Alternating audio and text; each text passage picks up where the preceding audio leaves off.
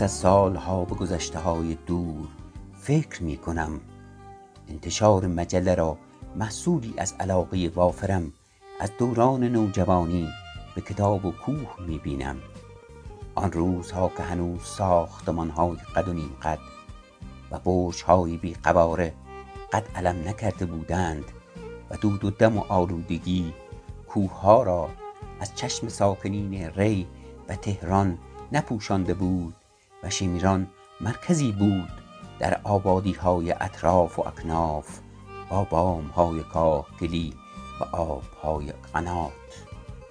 با صدای ریزش آب باران از ناودانها در کوچه های خاکی و گلالود و برف هایی که تا نوروز در کوچه ها می ماند هر روز صبحمان را با توچال که در ذهنمان قاپی از عشق و دلبستگی گرفته بود آغاز می کردیم نزدیکی ما ساکنین کوه پایه های توچال به طبیعت بکر و پاک مولد ارتباطی تنگاتنگ و ناگسستنی شد که تا به امروز تداوم دارد.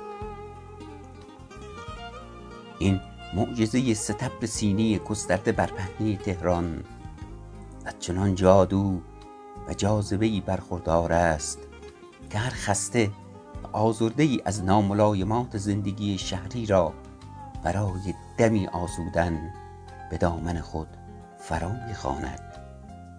نه امروز بل آن روزها هم که صدای زنگ قطار شترها در کوچه و بازار میپیچید همینطور بود. و ما محصور و مغلوب رؤیاهای کودکانه به امید رسیدن به بلندایش پای به راه می نهادیم. با فرصت یافته و قفلت بزرگترها صبحگاهان با قرار قبلی با تنی چند از یاران جانی با علم آنکه در بازگشت ترکه تنبیه پدر جسم را می آزارد به سودای دیدن دریا راهی کوه می شدیم. و هر بار ناکام و کنجکاوتر از قبل باز می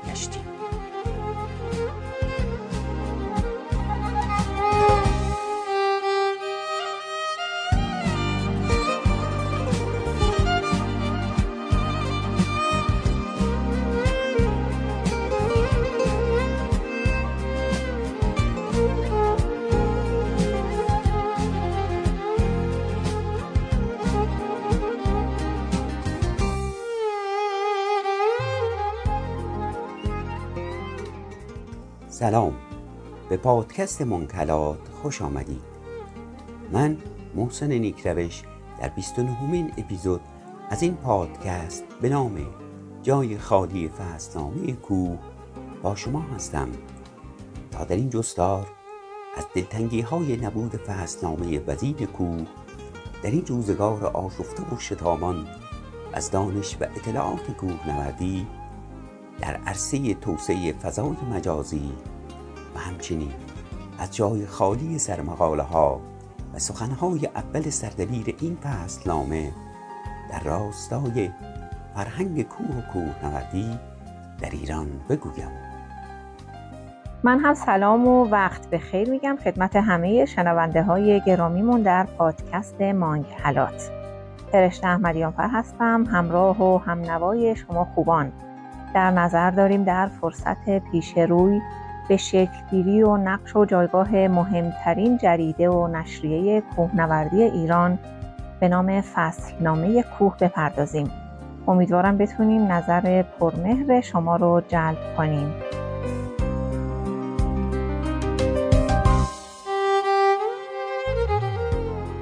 اینجا تهران و اینجا خیابان ولی اصر است کمی بالاتر از میدان تجریش درست مقابل دکه روزنامه فروشی.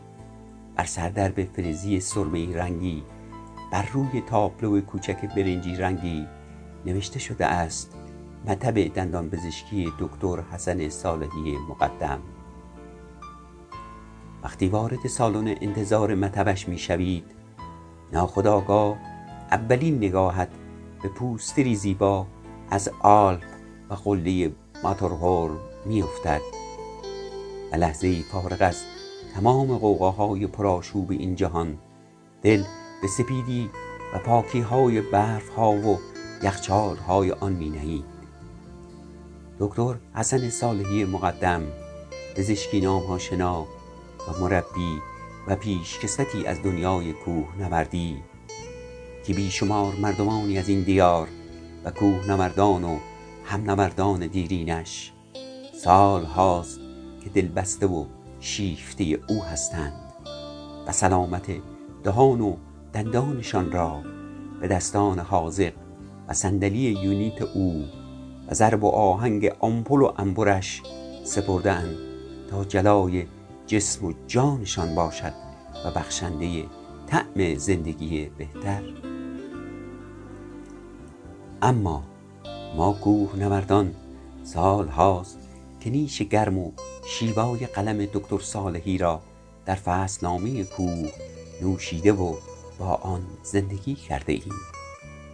و در گندمزار اطراگین خیال بیدار و هوشیار و روشن و تابیده کلامشان سرمست و رقصان شده ایم.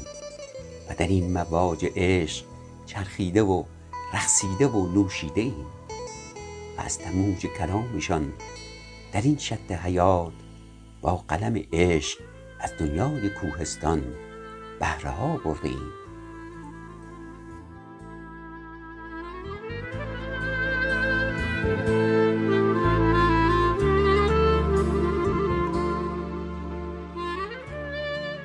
دکتر حسن صالحی مقدم مربی و پیشکسوت ناماشنای کوهنوردی ایران.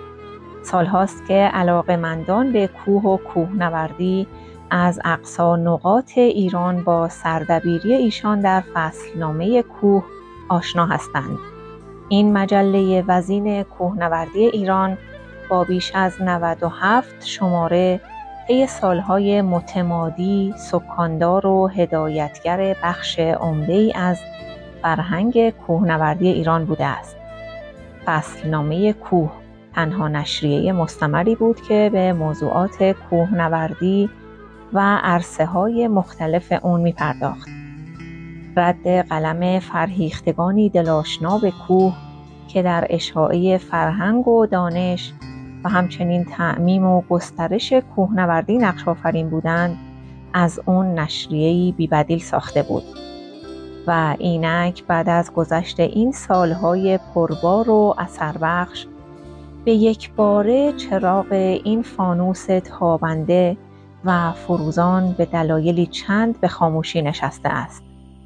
و ما لازم دونستیم اکنون که دلتنگ انتشار فصلنامه کوه هستیم همراه با عزیز خلج پیشکسوت و مربی عاشق دل که عزیز تمام کوهنوردان ایران هستند به گفتمانی صمیمی با دکتر حسن صالحی مقدم بنشینیم. از خود و عشق و علایقشون به کوهستان و همچنین از تولد اولین شماره فصلنامه کوه و سرگذشت این فراق و هجران برای ما صحبت کنند.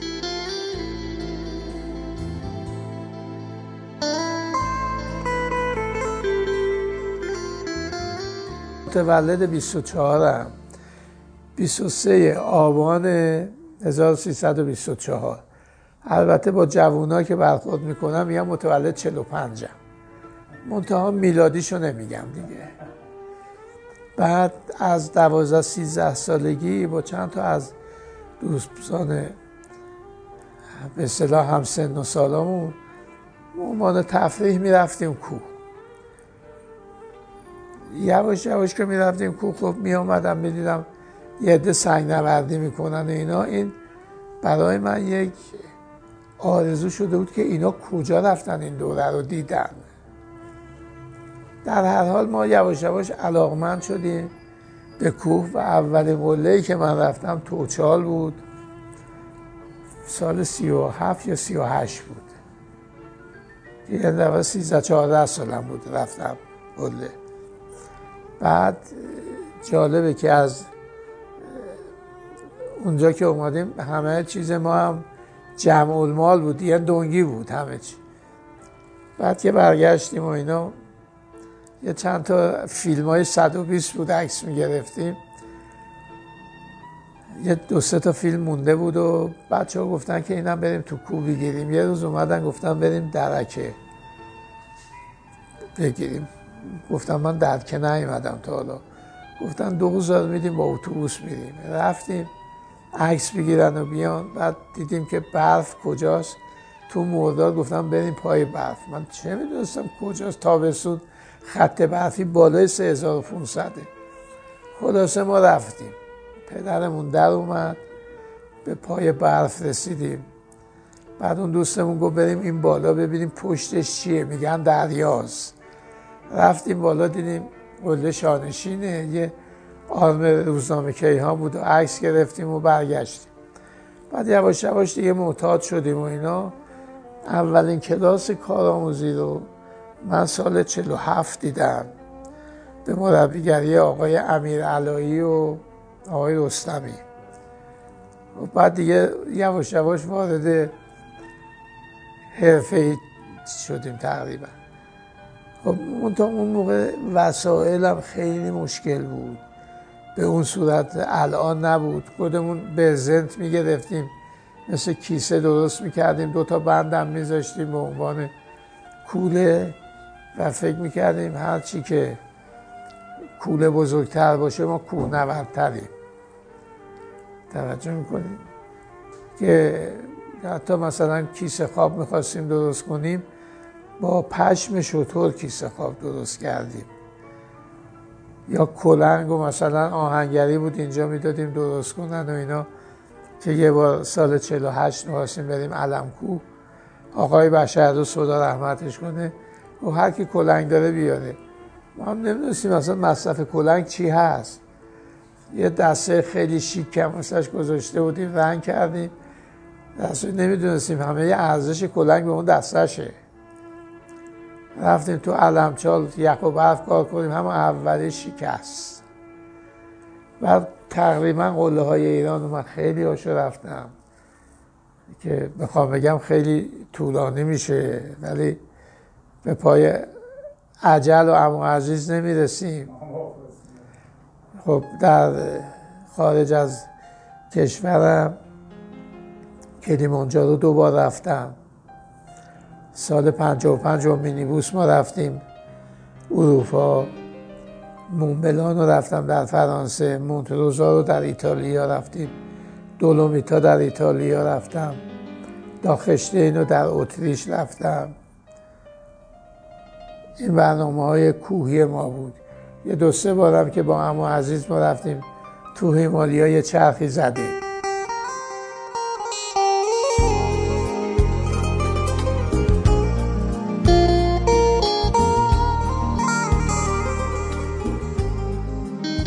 دکتر صالحی می‌گوید در تمام طول این سالها کمبود مقالات و مطالب آموزشی و فنی در زمینه های متنوع این ورزش ماجراجویانه و نوپا که کمتر از سه دهه از ورودش به کشور میگذشت به چشم می‌خورد. تمام بزاعت ما به چاپ چند شمار مجله و چند جلد کتاب خلاصه می‌شد و این نمی‌توانست بیانگر آنچه که در جهان کوه نوردی در خارج از مرزها میگذشت و پاسخگوی ذهن پویا و جستجوگر جوانان باشد. در سال 55 در سفری که با تنی چند از دوستان به اروپا داشتم که به صعود چند قله در آلب انجامید به فراست دریافتم که شکافی عمیق ما بین کوهنوردی ما و آنان وجود دارد که می‌تواند یکی از علل آن عدم دسترسی به اطلاعات فنی و آموزشی روز و تجربیات سالها کوهنوردی در آب باشد. از این رو در بازگشت تصمیم گرفتم جهت رفع این نقیصه اقدام به فراهم نمودن مقدمات چاپ و انتشار مجله‌ای با مخاطب کوه و کوهنوردی نمایم. از زمان تصمیم تا زمان انتشار اولین شماره چیزی حدود 17 18 سال به طول انجامید. روزها، ماهها و سالها پی در پی سپری می شد. و بیانصافی نیست اگر بگویم در مجموع حتی یک سال آن را هم ما کوتاهی نکرده و به بتالت نگذراندیم انقلاب جنگ وضعیت نابسامان اجتماعی و اقتصادی همه و همه عامل بازدارنده بود. در اواخر دهه شست دوستانی مبادرت به چاپ بلتنهایی حد اکثر در چند شماره نمودند که قابل تقدیر است ولی چاپ مجله مقوله دیگری است. بالاخره با تمام سختی ها و پیچیدگی ها مجله کوه پا به عرصه وجود گذاشت.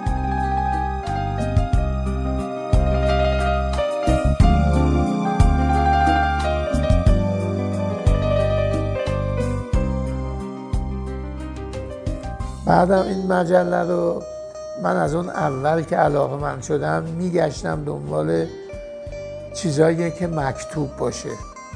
یه چیزی رو فدراسیون کونوردی اون موقع می‌داد به نام کوهستان که فکر کنم هشتم شماره شد پنج دارم قیمتش بود که اینا رو من همه رو می‌گرفتم و خیلی با علاقه اینا رو جمع آوری می‌کردم. بعد خب در خیلی از گروه های کوهنوردی می آمدم به صورت پولیکوپی یا استنسیل یه چیزایی می‌دادن و اینا که شاید به اصطلاح مداوم ترینشون نشریه آزادکو بود که عباس جعفری می‌داد و اونم خیلی زحمت می‌کشید توانایی داشت. بعد مانگهلات و بعد اوائل انقلاب هم بچه های باشگاه دماوند یه نشریه به نام کوهنورد و کوهستان یه چیزی می‌دادن که دارم من همشون که اونا هم چند شماره دادن دیگه تعطیل شد. بعد ما به فکر افتادیم که این مجله رو یه مجله بدیم و تداوم داشته باشیم. درخواست نشریه دادیم. که قرار برای این بود که من امتیازش رو بگیرم آقای اشرفی سردبیریش رو بگیره یه آقای دیگه مدیر مسئولشون چون مدیر مسئول از نظر وزارت ارشاد باید سابقه مطبوعاتی داشته باشه. این کار ما خیلی طول کشید. تا آقای میرسلیم تقریبا نزدیک یک سال بودیم طول کشید. آقای میرسلیم شدن وزیر ارشاد. آقای اشرفی با آقای میرسلیم ارتباط داشت و اینا. با آقای میرسلیم گفته بود ما یه سال و نیم درخواست کردیم هنوز چیزی به ما ندادن. آقای میرسلیم گفتش که من بررسی می‌کنم میگم. فوری هم بررسی کرد و اینا. گفتش وزارت ارشاد صلاحیت مدیر مسئول رو تایید نمیکن چون در حقیقت نقطه قوت مجله مدیر مسئولشه نه صاحب امتیاز. ما همون موقع گفتیم اگر اون سابقه مطبوعاتی رو حذف بکنن من خودم قبول می‌کنم. اینو ما نوشتیم و دادیم آقای اشرفی داد به آقای میرسلیم همون روز بعد از ظهر تصویب شد که این امتیاز رو به ما دادن. تو تقریبا دیماه هفتاد و چهار بود. ما هم تا دادن دستمون خالی بود نه جایی داشتیم نه امکاناتی اینا. تا مطالب رو چاپ بکنیم و اینا شد اسفند هفتاد و چهار. اسفند 74 ما شماره یک رو دادیم بیرون. بعد آقای کتیبه ای خیلی خوشحال شده بود و اینا که یه همچین چیزی آدم بسیار علاقمندی بود. گفتش که خیلی خوبه به شرط اینکه شما یک سردبیر مطبوعاتی بذارید. ما تو کوهنوردی نداشتیم کسی رو. حتی برای یه مصاحبه ما نفر نداشتیم. بارها از آقای رضایی خواهش کردم که این مصاحبه های ما رو انجام بده. چون منم که سابقه مطبوعاتی نداشتم. نمی‌تونستم. بعد ما اومدیم یه دوستی داشتیم هم کلاسمون بودیم. سردبیر یه مجله سینمایی بود ضمن اینکه تو کیهان هم سابقه ای داشت. ما به این گفتیم که این کار انجام بده و با منت سر من گذاشت و بلافاصله اومد که ما مجله شماره دو و سه رو بعد بررسی کردیم. دیدیم ما اگر مجله رو آخر هر فصلی بدیم مثلا فرض بکنیم اگه آخر اسفند بدیم اول فروردین مجله قدیمی شده. گفتیم بیام یک کاری کنیم مجله رو اول فصل بدیم که سه ماه مجله نو باشه. اینی که واسه این کار ما اومدیم شماره دو سه مجله رو ادغام کردیم با هم و همین دوستمون آقای امیرکیانی مجله رو داد و اینا. بعد دیگه اول فصل ما مجله رو می‌دادیم. یه سه چهار شماره با این آقای امیرکیانی کار کردیم. منتها دید ایشون تقصیرم نداشت. مطبوعاتی اقتصادی بود. که این با تفکر ما جور در نمی آمد.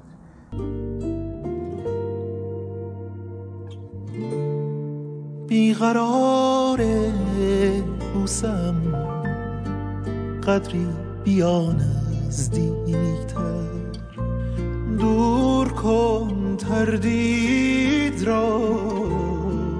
قدری بیا نزدیکتر. تا خیال چشمهایت می رود آن دورتر می شود دستم به دستم بی هوا نزدیکتر. بیقرار بوسم قدری بیا نزدیکتر.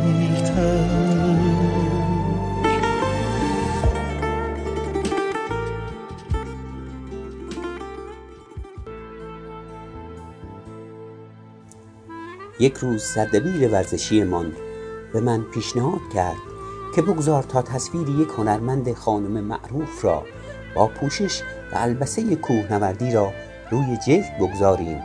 و من گفتم امیرکیانی من این کارا نمی کنم چون من عکس شخص رو مجله نمیندازم. ما تنها عکسی که رو جلد مجله انداختیم عکس آقای ویلیچکی بود که اومده بود ایران همون یه دونه. و این عکس شخص رو مجله هیچ وقت ننداختیم. بعدش هم اون تفکر اقتصادی برای مجله ما یه خود سبکه. در هر حال ما یواش یواش شروع کردیم و اینا. خب به تدریج اینا که با واقعا هم کارای من با دل و جون کمک من کردن. یواش یواش اینا چراغشون خاموش شد. اولیش آقای مهندس بنی هاشمی که تو دماوند سرما زد که آدم عاشقی بود. اون دکترای برق فشار قوی داشت. با آقای جلال رابوکی و اینا خیلی میدن. بعد یواش یواش در زاکاریان که فوت کرد. اصلا مثل اینکه این بیرک اصلی دور بود خوابید. چون بسیار آدم فعالی بود برای ما. ما هم نتونستیم کسی رو پیدا بکنیم. ولی خب چرخوندیم دیگه. آقای اشرفی هم که با ما کار می‌کرد بعد یواش یواش چون ایشون زحمت خیلی کشید هم برای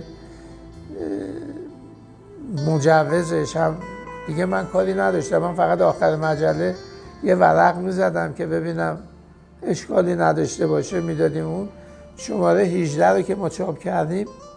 آقای اشرفی رفت دیگه فدراسیون معلولین جانبازان و اینا. دست ما خالی گذاشت. ما مونده بودیم چون منم هیچ آشنایی با تهیه مقالات و اینا هم نداشتم. اومدیم با آقای موسوی گفتیم که آقای موسوی اینطوری شده چی کار کنیم؟ گفت خودمون با میشیم انجام میدیم. که خب دیگه تا 97 هم رفتیم دیگه. که بعد 97 هم به اشکالاتی که خوردیم متوقف شد. روزی تو خواهی آمد. از کوچه های بارم تا از دلم بشویی غم های روزگارم غم های روزگارم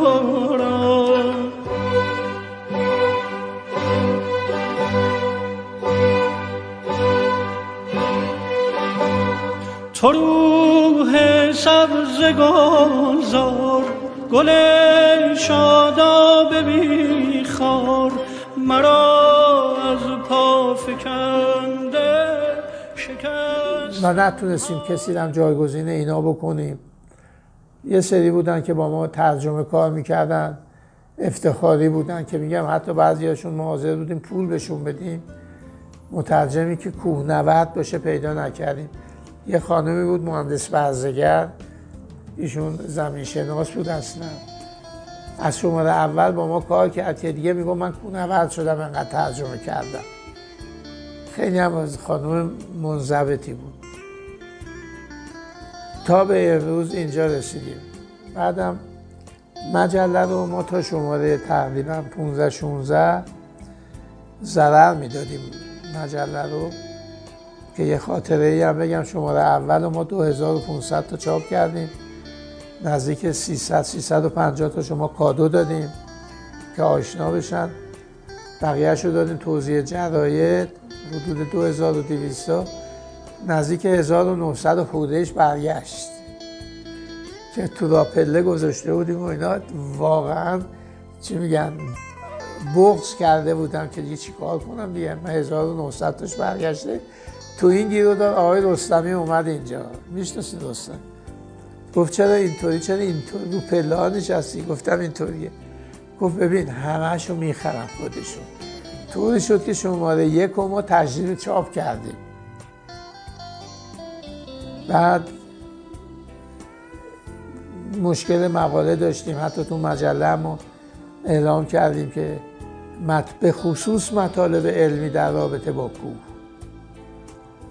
کسی بتونه بهمون بده؟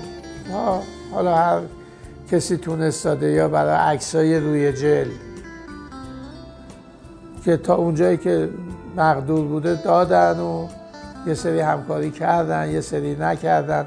حتی دو تا کتاب ما آوردیم دادیم به کسی که ترجمه کنه.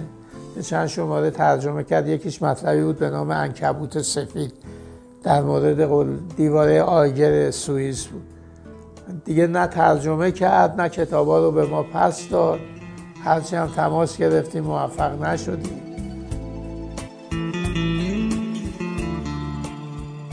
از دکتر می‌پرسم یا فضای مجازی و بروز شدن مطالب متنوع کوهنوردی و در دسترس بودن سریع علاقمندان به مطالب کوهنوردی آیا تأثیری در ادامه روند انتشار فصلنامه را داشت؟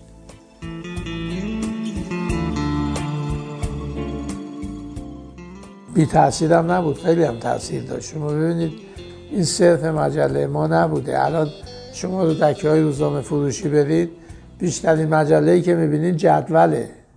ولی من مطمئنم که روزی خواهد رسید که دوباره مردم گرایش پیدا می‌کنن به مسائل مکتوب. حالا اهم از کتاب بر مجله فلان. چون واقعا کتاب موندگاره. زنداز بیرون تشنه ساقی بیاران اول مرا سیراب کن وانگه بده اصحاب را.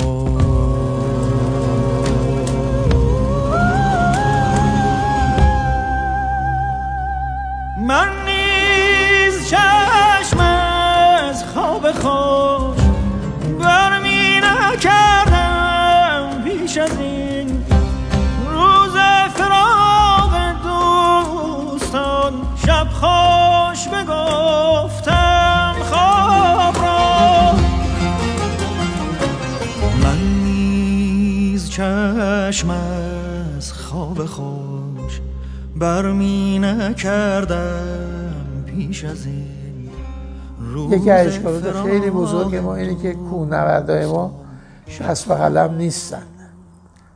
یعنی سر رو میندازن پایین میرن و میان. ما چند نفر کوهنورد داریم که نویسنده باشن. من اخیرا این کتاب آقای فرجی پور چاپ کرده. من قبلا پولیکوپیشو دیده بودم.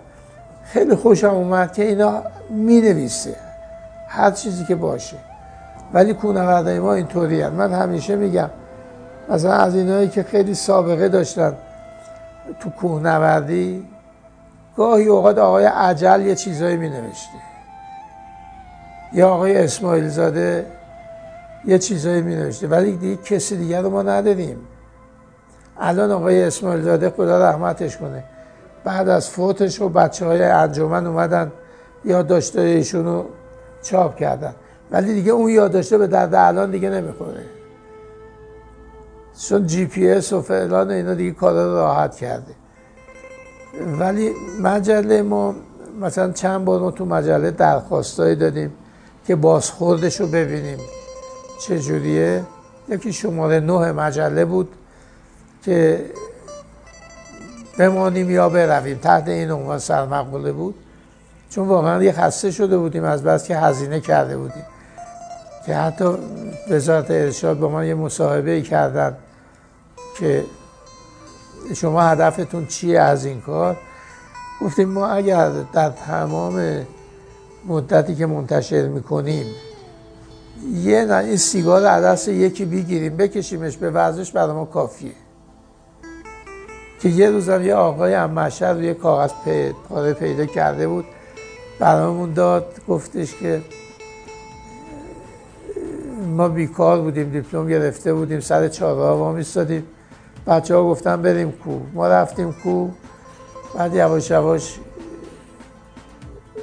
سیگار هم گذاشتم کنار و میرم کو مجله شما رو تو مطب یه دکتر دیدم. گفتم یه تشکر کنم. گفتم خب ما همین نتیجه زحمتمون رو گرفتیم. یا مواردی که ما بازخون داده بودیم جواب نمیدن اصلا به آدم. اصلا جواب نمیدن. در مورد مقالات ما نوشتیم اصلا ندادن. یا مثلا یه آقایی تو مازندران یه مطلبی رو معرفی کرده بود بعد گفته بود اگر این, مجل، این مطلب من رو تو مجله چاپ می‌کنین 15 تا از این مجله به من بدید اگه چاپ نمی‌کنی نمی‌خوام. که مطلبش هم قابل چاپ نبود. توجه. اینا خیلی موزله. ببینید ما شماره تیراژ مجلمون به دوازده هزار تا هم رسید. شما فکر می‌کنید شماره آخری رو چند شما چقدر چاپ کردیم 2500 تا 160 تاش هم بود. الان همون اون در رو باز کنید ببین چقدر مجله صحافی شده داریم. تازه این یه قسمتیشه به غیر از اینجا داریم. و می‌دونم بالاخره اینا رو می‌خرن. ولی زحمات به قول معروف چی میگم؟ میگن عرق آدم خوش شده دیگه. دکتر مقالات شما مخصوصا تو بخش اون سخن سردبیر خیلی خط بود خیلی جهت بود به جامعه کوهنوردی یا در واقع به سمتی که باید کوهنوردی بود هدایتش می‌کرد. اینا رو چجور انتخاب می‌کردی؟ بر اساس مطالب روز بود یا نیاز حتی المقدور ما به روز می‌زدیم. بعدم مثلا فکر می‌کردیم که یه سوژه مثلا پیدا کنیم بعد اینو بپرورونیمش. بعد اینجا می آمدم دقیقا با آقای شیرازی خیلی کمکمون می‌کرد. آره. میگشتیم یه چی مثلا یادم یه سرمقاله ما بود در مورد سودهای زمستونی و اون اینی که کوهنورد زمستون لذت می‌بره از کوه تو برف. ولی نمی‌دونه که تو خانوادهشون چی میگذره تا اینا برگردن. از نظر روحی توجه می‌کنی؟ واقعیت این. اینی که در هر حال انتخاب می‌کردیم دیگه. یا مثلا من تا یه مطلبی بود که که خود من خیلی خوشم اومد. که یه بار کلکچال می‌رفتیم محمد آقا رو میشناختی نمی‌دونم که که اونم تیکه تیکه آوردیم توش و این شعر احوان سالس و چو دیواری ایستد در پیش چشمانم. سلامت را نمی‌خواهند پاسخ گفت سرها در گریبان است. کسی سرور نیارد کرد. پاسخ گفتن و دیدار یاران را. نگه جز پیش پارا دید و نتواند که ره تاریک و لغزان است. که ره تاریک و لغزان است. که مثلا اون سرمقاله رو من خودم خیلی خوشم اومد از این. یا مثلا یه سر هشتاد و یک فکر می‌کنم.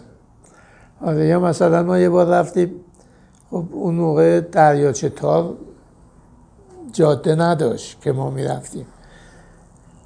یه بار از طریق دردم رفتی یا نه؟ دریاچه تارو از طریق دل چای ما رفتیم که خیلی راه جاده فیروزکو که خیلی مسیر طولانی هم بود و اینا. بعد به دهی برخوردیم به نام دهنار.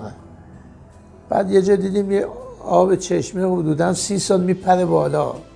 خیلی خوشمون اومد. منطقه گفتیم اگه یه دفعه دیگه ما بیام دم این چشمه چادر می‌زنیم. خیلی جای زیبایی بود. اتفاقا سال بعد ما طریق جابون رفتیم. دریاچه تا برگشتن اومدیم دهنار که دم این چشمه بمونیم یه شب. بعد اونجا که مونده بودیم و بخواستیم چادر بزنیم و اینا دیدیم خانومای مال همون ده دیگه نمیان جلو.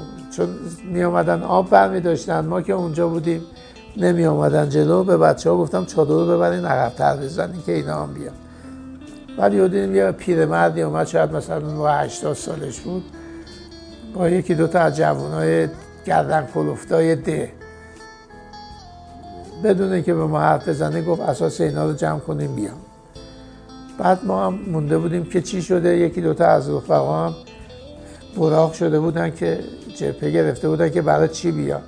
گفت شما دنبال ما بیان. من بهش گفتم شما کت خدایی گفت نه من یکی از نوکرهای کت خدا که بعدا فهمیدیم کت خدا بود. بعد رفتیم و بود تو خونهشون دیدیم خانوم این هم یه پیرزنی بود نشسته بود گریه می‌کرد. بعد گفتیم چیه؟ بعد این فهمیده بود ما اونجا می‌خوام چادر بزنیم. میگفتش که شما اگه برید خونتون پدر مادرتون چی بهتون میگه؟ نمیگه تو این ده یه آدم نبود که شما اومدین تو بیابون بخوابید ما رو برده بود خونهشون که ما اونجا استراحت کنیم پذیرایی هم از مون کرد و فلان اینا. ما به پاس به اصطلاح حرمت به این دهنشینان روساییان اینو یه بار سرمقالش کردیم و خیلی هم جالب شد. به خصوص مقاله که از مجله هایی که آقای سایی پست شده بود بیمت براش خدا بیامرزه زاکاریان یا مهندس هر کی تجربه می‌کرد اینا رو که وقتی تو مجله پخش می‌شد چاپ می‌شد میخوندن جوان اینا. ما هیمالی به هیمالیا خیلی اطلاعات تونستن بگیرن.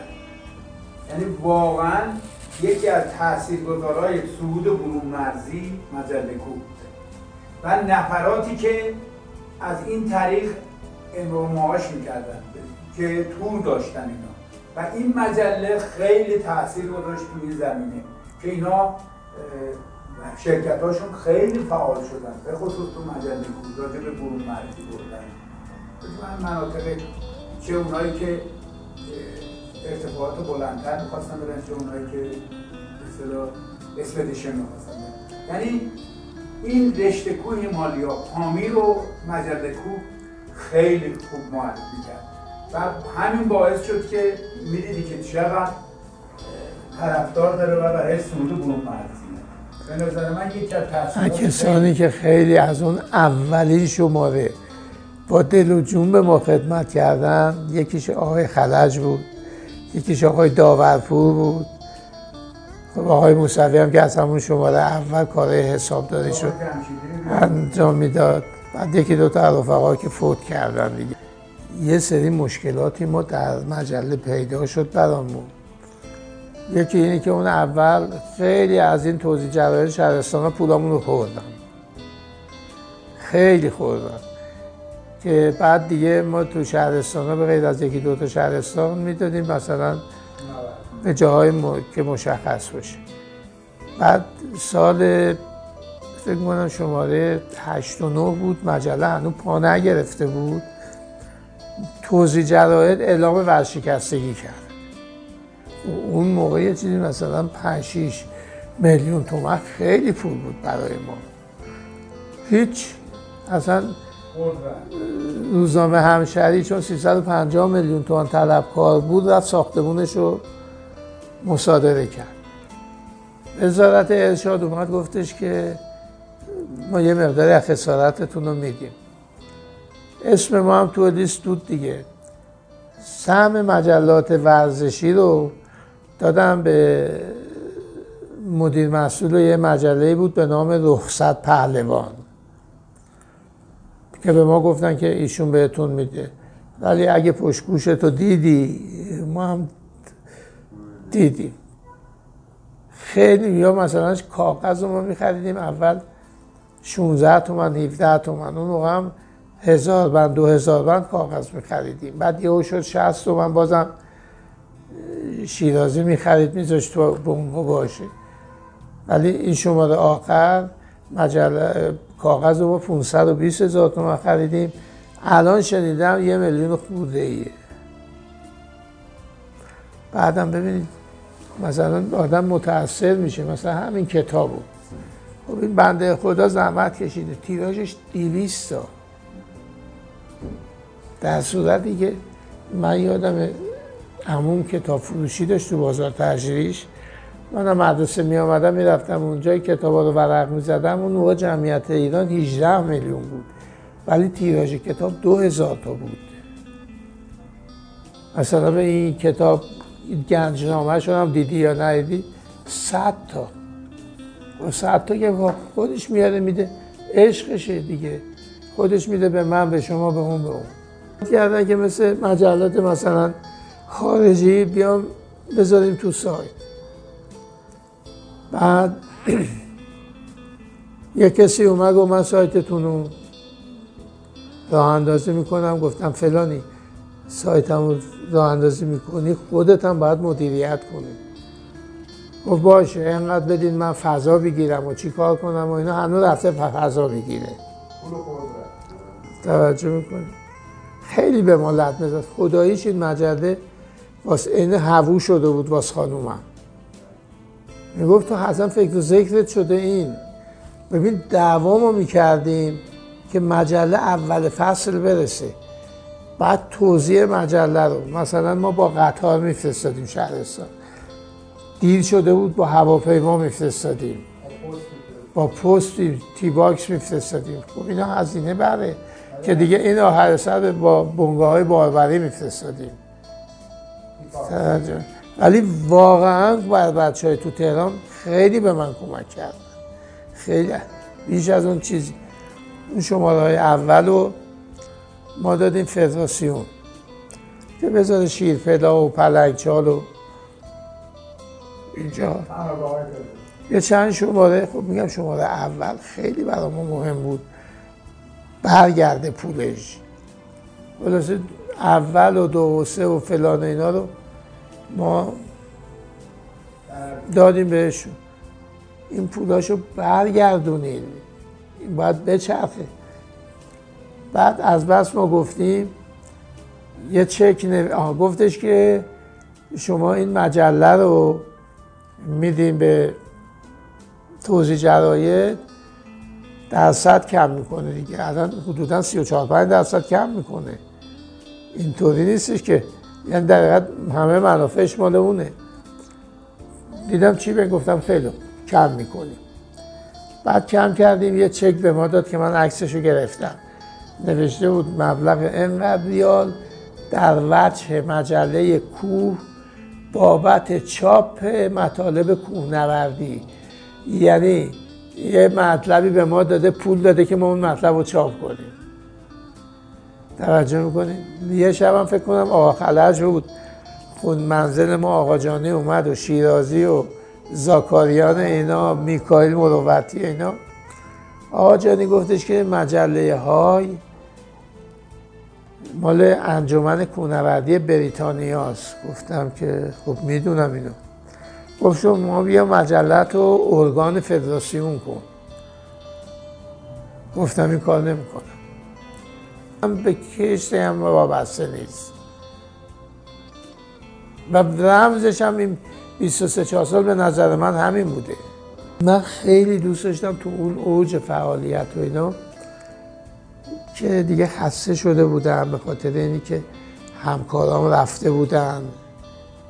بعدم نمی خریدن مجله رو. فلان اینا. گفتم من تا شماره صد می‌زنم که یه رکورد باشه که خوردیم به قضیه کرونا و کاغذ و فلان و اینا مون. الانش هم تو این فکرم که تو این سال 402 من این دو سه شماره رو بدم بیرون. به صد برسونم.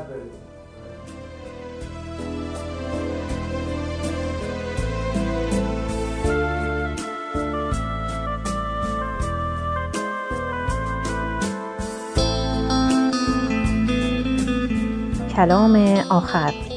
دکتر حسن صالحی مقدم صاحب امتیاز و مدیر مسئول فصلنامه کوه می‌گوید بالاخره با تمام سختی ها و پیچیدگی ها مجله کوه پا به عرصه وجود گذاشت. در اینجا بران نیستم که از مشکلات بیست و اندی ساله سخن به میان آورم. ولی نیک می‌دانم که اگر نبود تلاش و از خودگذشتگی جمعی که با عشق و علاقه وافر قدم در راه گذاشتند امروز ما شاهد چاپ 97 مین شماره از مجله نبودیم. با این اصاف امروز با جان سختی در غیاب دوستانی که ما را به تناوب در میان راه به جبر تنها گذاشتند برانیم که شمارگان را به یکصد برسانیم. تا با خیالی آسوده از رسالتی خودخواسته چراغ را زمین بگذاریم. تا شاید روزی در آینده کسانی چراغ را برگیرند و برفروزند. این تمام چیزی بود که می توانستیم نه همه آن چیزی که می خواستیم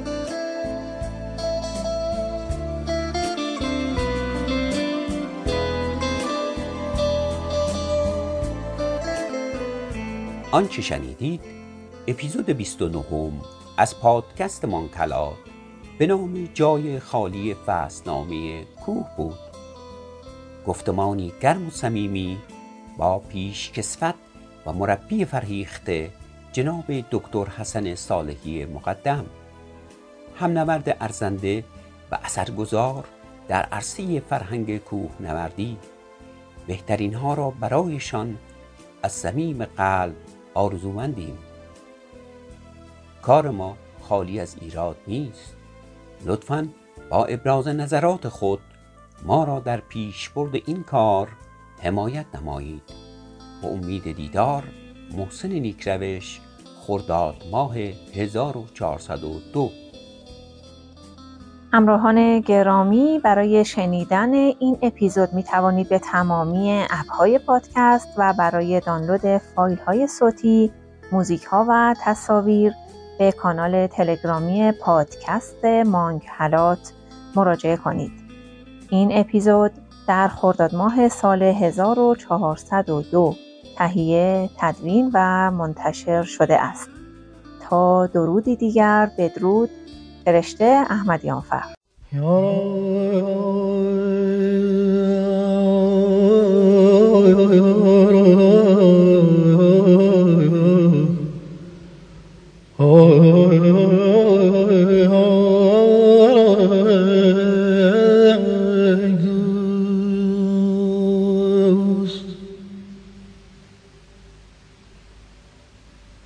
مرا چشمیز خون افشاد ز دست آن کمان ابرو. جهان بس فتنه خواهد دید از آن چشم و از آن ابرو. جهان بس فتنه خواهد دید. از آن چشم از آن ابرو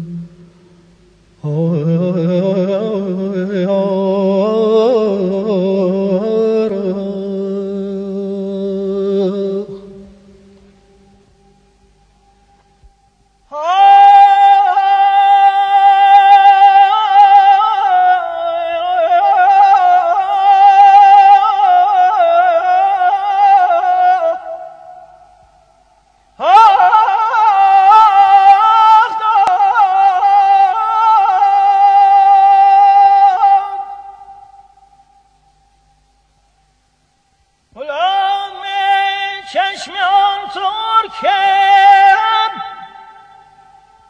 که در خواب خوش مسیح نگارین گلشنش روی سام مشکین سایبان